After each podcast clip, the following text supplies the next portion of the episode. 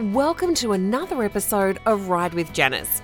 Today, we're talking with Linda Parelli, known globally as an incredible horse trainer, rider, author, and creator of Happy Horse, Happy Life, a training program where you can inspire your horse and yourself. Janice and Linda have been friends and colleagues for many years. Join them as they talk about fear, leadership, horse and human psychology, and how to stay motivated and empowered with horses. A not to miss episode. No horse required for this one, just sit back and enjoy. Over to Janice and Linda. Um, hey, riders, Janice Dulak here. Pilates for Dressage, the training and support you need to turn your rides into moments. I am having a moment here with my good friend and colleague Linda Parelli. Linda absolutely does not need any introduction from me. Uh, we've worked together for over a decade, and if you don't know about Linda Parelli, you will after this interview, and um, you can just go online and you'll see the extensive things she's done over the years and years and years. She's been a wonderful horsewoman and uh, kind of a pioneer in lots of different different ways. So, um, since most people know about you, I'd like you to tell us a little bit about your new program, Happy Horse, Happy Life, and just introduce you that way. Yes, well, hello, everybody, first of all. Thank you, Janice. Um, when I was trying to think of a program, I always try to look at where are the gaps? What's missing? When I'm helping people, you know, what do they need that they can't get right now? And so I thought about training horses because a lot of us we get into horses because we want to have fun and it's a dream. But we never ever thought that we'd have to be our horse's trainer. And so when I'm talking to recreational people, they don't have professional trainers that they work with all the time. And so spending the last 30 years primarily in the recreational industry, I just really found that people either had trainers or they didn't have trainers. And if they had trainers, then it was usually because they did dressage or jumping or they did some kind of competitive sport. But in the recreational world, it was like, well, I just want to enjoy my horse. And a lot of the time it was trail riding or um, also um, dressage, mostly low to mid level, not high level, because then you really do need a coach and, you know, so I thought, I really need to teach people how to train their own horse just for the things that they want to do. And of course, you know, a lot of people become interested because they've got horses with behavioral issues and they don't know how to deal with it. And so that's basically what I did for the last 30 years in Parelli Natural Horsemanship. But then, you know, being out on my own now, I went, there's still something missing. And so to me, it was about, okay, uh, to some extent, leadership. What do you want your horse to do? And how do you want him to be? And everyone goes, I want my horse to be happy. Said, well, let's, what does that mean? How do you know if your horse is happy? And so that's what I've done is I've created a program to help people train a happy horse so that they can have a happy life with a happy horse. That's just awesome. That's great. Honestly, that's what we all want. We want our horses to be happy so we can be happy. Yeah, and it you know it really applies to whatever you do. Like I'm not teaching dressage or jumping or reining, but I teach people how to look after their horse's mental and emotional state if they are doing all those kinds of things. So it dovetails very nicely with any discipline because it's behavioral training, it's not that discipline.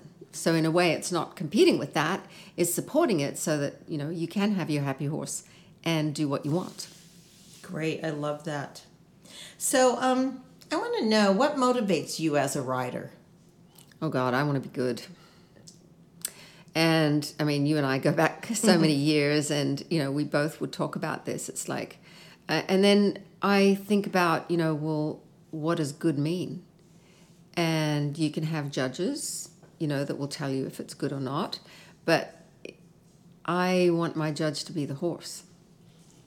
That's a concept. Mm. So, you know, we can say, all right, what's a good rider? And people will often say, oh, that they can do changes and, you know, piaffe passage and they can compete and do really well, or they can jump or do cross country or reining or, you know, whatever the sport is. But if you ask the horse, what's a good rider? It's going to give you a very different answer. He's not going to go, well, can you do lead changes? Like if he was interviewing you, do I want you as an owner? He's not going to ask you about your lead changes and piaffe passage and jumping and your show experience. He's going to go, well, where's your heart? Do you care about me? Or do you only care about you? And then when you sit on me, and this is where I learned so much from you, um, are you in my way? Are you with me? Can you lead me with your body?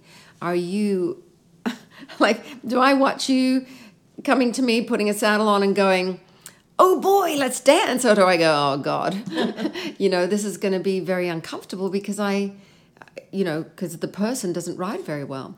And even though I could ride quite well, I couldn't ride in the way that I'm speaking, you know, back then. And especially when I started to talk with you and, and you started coaching me, the things then that I understood about the horse's body, because you helped me feel them in my body, took my riding to a whole other level. So I think horses judge you by your heart and your um, your wish to collaborate instead of just dominate, and how you sit, how you handle the reins, and how you teach them.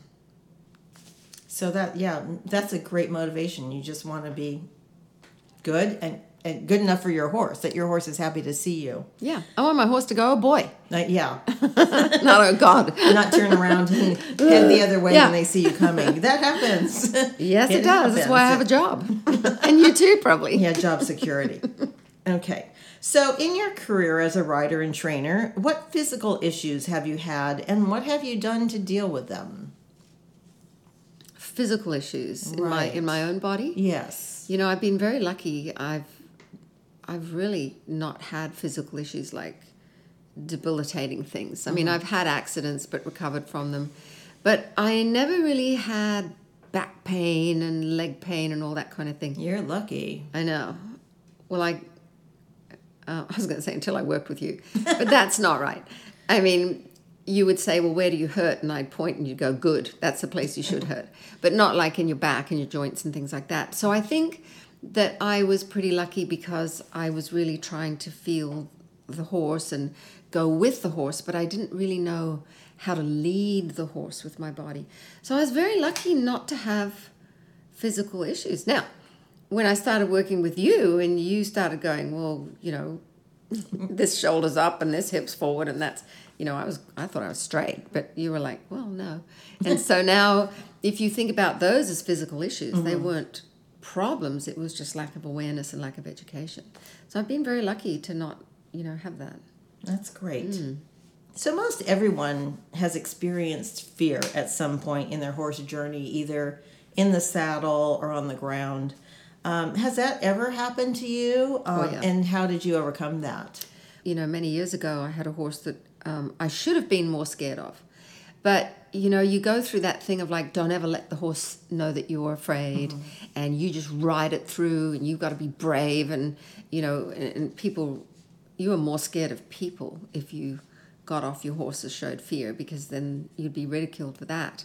So I'm go- going back into my teens, and um, and then in my twenties I didn't ride for a while um, because I got very involved in business when I was living in Australia. So my ponies were retired, but then in my late twenties I got a horse that bolted, and he would run off with me, and I was scared, but I didn't admit it. I'd kind of wrestle through it, and I was fortunate not to have any really bad accidents. I had them, but nothing really really bad.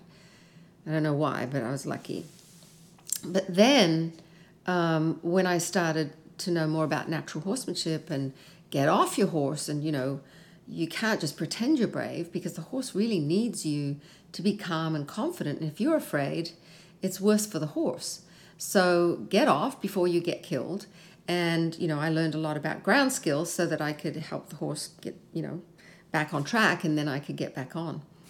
But I had a horse, Allure, who you knew, who really was very challenging and very athletic. I mean, he could get six foot in the air without me even knowing that he started to do it. He just swing and he's in the air and, you know, could bark like crazy. And I found myself not riding him very much. And I didn't know it was fear. I was like, oh, well, I have to wash my hair, I have to vacuum the house, I don't have time. But once I was actually doing a lecture about fear, and I started talking about excuses you make to not go riding, and that's really fear. And I went, oh my God, that's me. I'm afraid to ride him. I don't have enough skills, so I'd go, oh, I got to learn more, I got to know more. But I didn't realize fear was at the root of it. And so that put me on a different track where I started to recognize it as that, not just that I didn't have the skills. I actually did have the skills, but my fear was in the way. And so that's the last time that I used the wrong name for fear, if I can put it that way. And it wasn't like deathly afraid. Mm-hmm. I, I, sweat when I think about it. Mm-hmm. But there was just this I don't want to ride him, and I didn't admit why to myself. I didn't know why. So, did you ever overcome that? Or yes, I did. You did. Mm-hmm. Because then I started, because what happened was when I finally realized it was fear, lack of confidence, I, I stopped avoiding him. So then I would play with him on the ground and I would start rehearsing in my brain what I would do to ride him. And whenever I felt that fear, I'd retreat either physically or in my mind, which is what I teach people when I do fear makeovers. And I started doing that on myself. And then pretty soon I was riding him, and if ever I got some butterflies, I'd get off. And this was at the time also that um, we were on tour, you know, with the with Parelli Natural Horsemanship, and I would bring him on to show him to people and what I was going through because I always live my life like in public. Here are my problems I've got with my horses and what I'm learning. And um, I would play with him for about 30 minutes on the ground to get a four minute ride. And at the end of four minutes, I was pretty much out of strategies because if I wasn't a good enough leader, then he'd start making up stuff that I couldn't deal with, that he'd take over. And so I would, I would feel things start to change, and I would tell the audience, and I'd get off, and I was in the restroom, and some of the audience members were in the restroom, not all of them, a few, and um, I heard these women talking about me, and they didn't know I'm in the stall oh, next my. to them. Yeah, okay. and they said, "Well, I don't know about that." you know that horse he didn't look that tough to me and when she said she you know she needed to get off because he was starting to go south um, he didn't look like he was any problem and I went, that's what people miss. Because we wait till the horse is hanging off the rafters or twisting around and getting out of control. And then we go, I better get off. Mm. Or, well, most of the time we get thrown off and we go, mm-hmm. I should have got off. Yeah. But I learned to feel those feelings in the horse. And then it was even before I got butterflies. And I would get off. And then that is what helped my confidence. But I felt so happy that they couldn't see it, but I could feel it. And that's really what I try to teach people because, um, you know, not only do we get butterflies, but the horse might. And if we can feel their butterflies or our butterflies and in that moment do the right thing, then that's how you can make progress. Because if you blow through those, it, it something's going to go bad you know and and i always say you know you can mend broken bones but it's very difficult to restore confidence very difficult so get off and maintain your confidence. Protect that. I protect that to this day. If a horse is really having trouble, I'm off and I'll fix it up and make sure the horse is rideable. I'm in good shape and then I can carry on. That's that's great. That's mm. a great story. And I've known you for all these years and mm. had no idea. Yeah. That's that's great. I actually haven't talked about that in a long time. Yeah, mm. I love that. Mm. So you have lots of students all over the world this is a hard question, but do you see any common mistakes they make? Like, can you just? I mean, you probably can see twenty, but is are there a few common mistakes that you? maybe that's it. Maybe they're uh, maybe one of them is they're afraid and they don't get off. They push that might fear. Be. Yeah, I um, you know, I I have a funny way that I think about mistakes because to me a mistake is only something you make if you know better. And you ah, go, oh, okay. I shouldn't have done that. I knew I shouldn't have done that but otherwise, it's a learning experience. So if you don't know any better, well, then it's not a mistake, but it's a learning experience. And boy, do you learn from some of those. So I don't know that I would say mistakes so much. Um, I would say that it's around leadership. And, you know, my business is filled with horse lovers and people who want horses to be happy And so we tend to give the leadership over to our horses without realizing. Oh, I do that all the Oh, time. I Janice, know you never do that. so it's like I don't want to be mean and I don't want to be bossy and another B word because women, you know, leadership and the B word are, are very connected. And so we shy away from that. And then quite often, you know, we don't think of ourselves as leaders unless we're executives and managers and, you know, in business. But we forget that um, as mothers, we're leaders, you know, for kids and we're leaders if we're trying to get our dogs to behave. And um, even Gandhi was a leader. Like you don't have to be a badass to be a, a leader. But um, if you allow the horse to be the leader, your days are numbered because horses do not make good decisions for us. And so to have a plan for the horse to go, okay, I want you to be happy, and I bought you, you had no say in it, and um, now I want you to be my fill in the blank. How do I lead my horse to that end? What's my plan? How am I going to do this in the short term, in the long term, um, let alone every session? And so I find that a lot of what I'm teaching a lot is leadership for people to have a plan and to be a good mentor and teacher for their horse. And uh, it almost doesn't matter how many techniques you know, if you don't have that feeling of come dance with me and I'm going to lead the dance, you're going to have trouble. Because if, if you're not a good leader, a horse will be confused, or because he's not really sure what's wanted, he doesn't know how to be right, or he'll go, Well, you're no good, I'm going to take over. Or if it's more of a fearful horse, they go, Well, you're not a good leader, I, I need to be with that horse. And then that's often why they're herd bound. So I would say leadership is probably the one thing that most people go, oh, God, I never thought about that. No, I mean honestly, um, and since I haven't been working with you in a while because we're both off on our own businesses right now, I just haven't thought about that in a while. So that's a um, unawareness, maybe uh, not a mistake, but it's just Absolutely. It's, a, it's an unawareness that we are not um, living up to what our horse needs us to be. Right? They're looking for Yeah. a leader. Yeah, Even Finnegan, you think? Mm. even that guy, but he's going to challenge you for how well, how good are you? But you know, you're a little bit ahead of the game because you have dressage goals and you have somebody that you work with. So you've probably got a fairly good routine and you're going up the levels.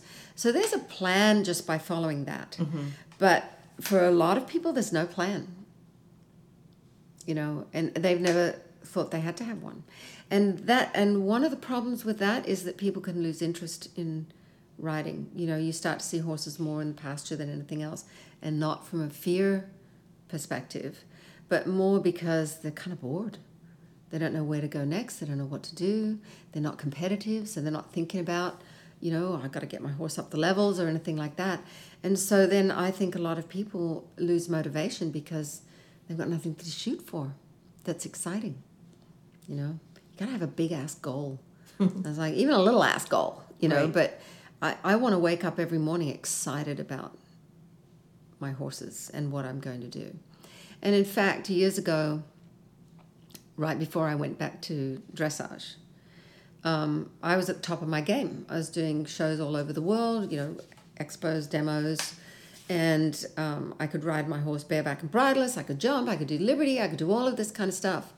And then I suddenly found myself doing more work in the office than going out with my horses. So I would make. I kept thinking that was like a priority, and then one day it was a little bit like that fear thing. One day I went, why am I not out there? I used to be so passionate about, oh, I can't wait to ride my horses, you know. And yes, I had a lot of work and it was, you know, we were building a big business at the time. But still, I had time to do my horses if I would make time. And so as I kind of dug deep into my psyche, I suddenly went, you know what? I don't have a goal. I'm at the top of my field in natural horsemanship. What now? And so I realized that was the problem. And so I started to think, what do I really want to do? And I went, I want to go back to dressage because I was, you know, doing, trying to do dressage before I went on the whole natural horsemanship journey. And so then 20 years later, I'm like, I want to go back to dressage. And that's when I met Walter Zettl and then started studying with him, and then the passion was back because I, I had goals, clear goals, what I want to do. And so I'd be thinking about it, and in the morning I'd go, what am I going to do? And then I started um, changing when I was going to ride because I used to ride at the end of the day. And sometimes I was exhausted, so I could do one horse but not two. Um, and then I went, I'm going to change it. I'm going to put riding as my priority. So I would make the morning or however much time I could do in the morning. Then I could work later in the evening if I wanted to. And to this day, I've done that. My priority is the morning is my riding and teaching. It fuels me um, as a human being because that's my passion is horses. And it also fuels me as a teacher and a writer. So it gives me the energy for the rest of the day. So big ass goal. Yeah, that's great. that's that's inspiring. Even a little ass one. I like that. That's great. I know you talk a lot about psychology of both horses and riders. Mm. Um, do you find that riders have mental barriers that stop them become to become? I mean, I guess you have stopped them becoming the rider they want to be. Yes. Um, and what you know, so I guess you've kind of spoken to this a little bit, but Yeah, I'm very lucky because the people who come and study with me are highly motivated. Like they have goals, they want to be good. And um, I mean, people that aren't that goal oriented or that passionate about their goals really don't spend the time and money to come and be with me. Um, but you know, they'll be motivated by things that I do and my membership and things like that. But their life's a little bit different. Um, but I would say it really relates back to the last question that you asked me. When people get really passionate about something with their horses, then they're going to put the effort in um, to do it. But then I guess we can go back to that fear thing that you, you were talking about. That was such an interesting thing. That's probably the biggest mental barrier, I would think. I think so. I think a lack of confidence, even if it's not just fear. Like some people don't Right. think, well, it's not fear, I but understand. Right. I don't feel really confident either. And I think the other thing is that they don't know what to do. What am I going to go do with my horse? Right. You know, and the social part of it, I think, is very important for some people. Um, I know, like horses used to be, um, even though they were my career, you know, with natural horsemanship, um, they they were not really my recreation. But I got a lot of pleasure and, and they fueled my brain and my teaching and all that kind of thing. So I didn't go riding to relax. I went riding because I wanted to achieve things or, you know, discover things and learn things. But I think a lot of people, they want to go relax. And the horse is difficult. Or they don't feel motivated because they're riding by themselves, playing by themselves. And even though my horses were not for my recreation, I, I would ride by myself. I'd have my arena right next to my house, and I'd go out, and at the end of the day, and I'd play with my horses. Or at a certain point, you know, I changed to the mornings. But then I started to get long term students who were apprentices and proteges. And so then I would start riding with them. And then I couldn't ride by myself.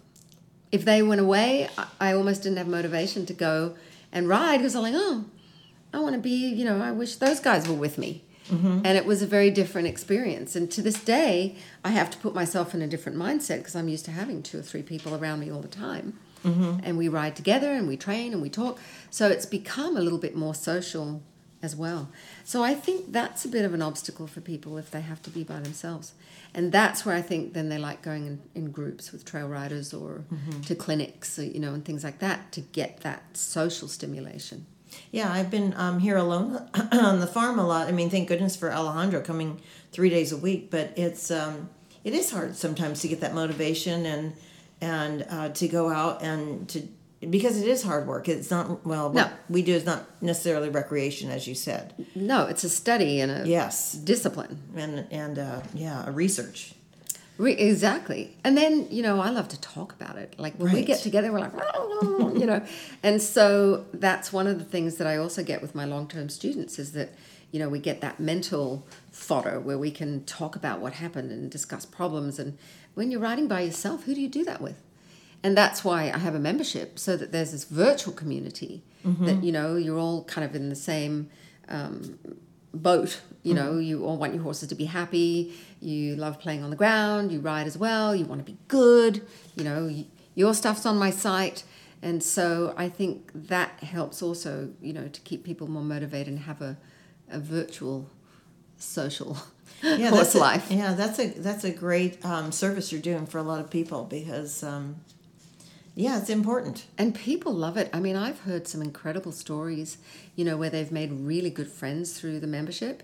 And then, you know, some people have had a tragedy in their life and then they've gone and, and spent time with that person or they got so much support from the member. It was uh, like they're amazing. They're really moving stories, you know, or their horse gets sick and they just get all this support, you know. That's great Yeah. because yeah, sometimes you do. You know, when you have a horse and you have it at your farm. I mean, if you, maybe if you board somewhere, there is a social Yeah. Mm-hmm. thing that naturally happens. But when you have your horses on your own farm, sometimes you can feel um, isolated. So that's fantastic. Yes. And I know people who've dreamed of it. It's like, oh, I can't wait to have my own place. And then they go, Right. I miss everybody. Exactly. So, what are your riding goals right now? I know you always want to be a good, be good. rider. you want to be good. That's so. Um, you have um, Jazz and Highland, right? Mm-hmm. And so, what are you doing with them, and and how do you feel you're progressing them? Well, you know, through the COVID time, uh, it was a little difficult because, I, you know, I'm at the stage where I need coaching because I don't know, you know, it's kind of the blind leading the blind. I'm making it up. I want to learn how to ride Grand Prix, and I'm doing it on a horse that doesn't know it. So I'm doing the difficult thing, you know, I'm learning and then I'm trying to teach my horse. And so, um, that's still my goal, but I don't have a timeline. But every day I'm working towards that end. And so just earlier this year, I was able to connect with my longtime friend Luis Lucio, who's from Spain and he's a two time Olympian. And he was on the dressage committee as the trainer's delegate. And he was the director of the um, the Spanish team, and you know he's very high level. And he's been doing horse psychology and natural horsemanship since since 2000. Wow. So he's very very knowledgeable, and we've never really been able to spend time together. And then he kind of suffered through the COVID thing as well. Um, because you know he couldn't travel and a lot of his business was traveling. And so he called me and he said can i come out? And in december. And i said yeah. And he said well when can you do it? And i gave him a window that was 10 days. And he said okay i've booked my flight. Came out for 10 days. I thought he was going to come out for a few days and then go around america or you know whatever so we spent 10 days together and it was phenomenal. And the the way his information has evolved as well as mine i mean we had the biggest brain melts and what he helped me do with my horse just took me on such a big leap forward that i you know been pretty stagnant in some way for two years. Um, and so then i've been studying with him all this year and i'm finally making you know good progress again with highland you know grand prix is not he's not built for that. Jazz is very much built for that. And i'm just learning a lot. And um, you know i need to get with you again. But you know every time i get stuck i call you. I know, and I need to get with you again. It's just like I understand. so that. yeah so that's you know that's my big goal. And then with highland it's just it's kind of bringing him along the levels. I'll be lucky if he does 3rd mm-hmm. Maybe fourth i don't know but third level. But he loves to jump. And so um, you know i entertain him with that and i learn more about the psychology of jumping. And then he's a challenging horse to ride. You know he's a lot of horse and he's got a big movement. And so that's always a good challenge for me to go how do i become the rider that he needs? I know, and he's certainly um, an independent sort. yes, he is. He's got that too. I've seen so him jumping all over your fields, out of in Yeah. and out of paddocks, and he kind of does what he wants to do. That must be hard to be a leader for him. everyone goes, "Where's Highland?" It's like he can be this paddock, that paddock. He just jumps everything. Thankfully, within my property. That's yeah, that's important. so, um, as we're kind of closing up here, um, what would your best advice be for riders of all kinds? What's your best advice? I think we know it by now, but you can you can tell us. Yeah, I, I would say to have a clear picture of what you want, you know, which comes back to that leadership thing. Because if you know what you want, then you can make steady steps towards it. Because horsemanship is not easy. You know, it's not like owning a cat and you can put food out, you know, if you go away for a few days and the cat's his own soul anyway. With horses, you know, you can't just have them as backyard pets. You know, there's there's a lot of care and you love them, so now what? And if you want to ride them, you know, now what? How good do you want to be? So I think a plan is really important and then, you know, I keep talking about it from the the human's point of view but I also think about it from the horse's point of view because they're just out in a paddock. What kind of life is that? You know, they don't get to play like in a herd.